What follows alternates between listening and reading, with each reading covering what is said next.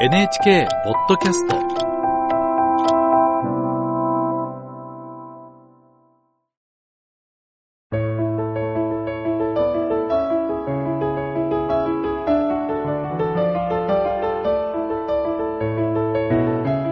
物語やエッセイの朗読をお届けするラジル文庫。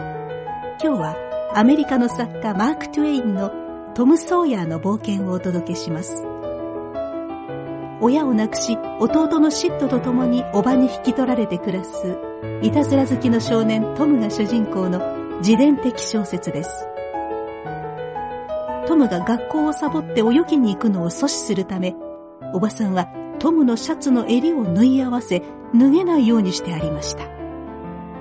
マーク・トゥエイン作吉田杵太郎役トム・ソーヤーの冒険よりワンパクトム第4回朗読はアナウンサーの結城さとみです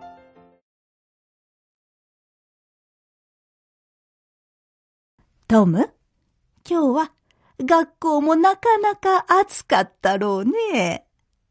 うん。とても暑かったろうね。うん。泳ぎに行きたくなかったかい、トム？トムはビクッとした。こいつは危ないぞと思った。でも、お前、今はそんなに暑くはないんだろ？うトムはたちまちおばさんの風向きを悟ってしまった。だから早速先手を打ってこう言った。僕たちね、みんなでポンプの水を頭にかけたんだよ。僕の頭、まだ濡れてるよ。ほらね。トムや、お前、ポンプで頭を濡らしたんなら、私が縫い付けてやったカラーは取らなくったってよかったんだろうね。上着のボタンを外してみせなさい。トムの顔から心配そうな色が消えた。彼は上着の前を開けてみせた。シャツのカラーは立派に縫い付けてあった。やれやれ。じゃあ、もういいよ。私はね、お前が学校をずるけて泳ぎに行ったことをちゃんと突き止めてやろうと思ったんだけどね。でも、まあ、許してあげます。今度に限ってはね。おばさんは自分のうまい工夫が失敗したのはちょっと残念だったが、トムが何の弾みか今度に限って言いつけをよく守ってくれたのを喜びもした。ところが、シットが口を出した。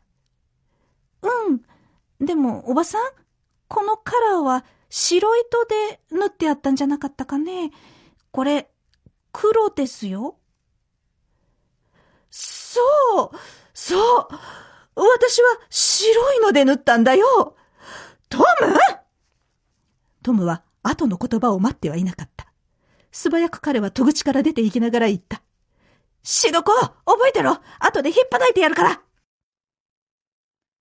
安全な場所まで出てくると、トムは上着の折り返しのところに糸をつけたまま刺してある二本の長い針を調べてみた。一本には白い糸、もう一本には黒い糸がついている。シットさえ言わなけりゃ、おばさんなんて気がつきゃしなかったのにな。ちきしょうめ。おばさんは白糸で縫うときもありゃ、黒糸で縫うときだってあるんだ。いっそどっちかに決めてくれるといいんだがな。とても両方じゃ覚えきれないや。でも、どっちにしろシットのやつを殴ってやらなきゃ、思い知らしてやるから。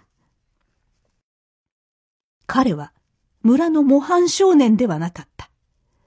どんなのが模範少年かってことはちゃんと心得ていたが、そんなのは大嫌いだった。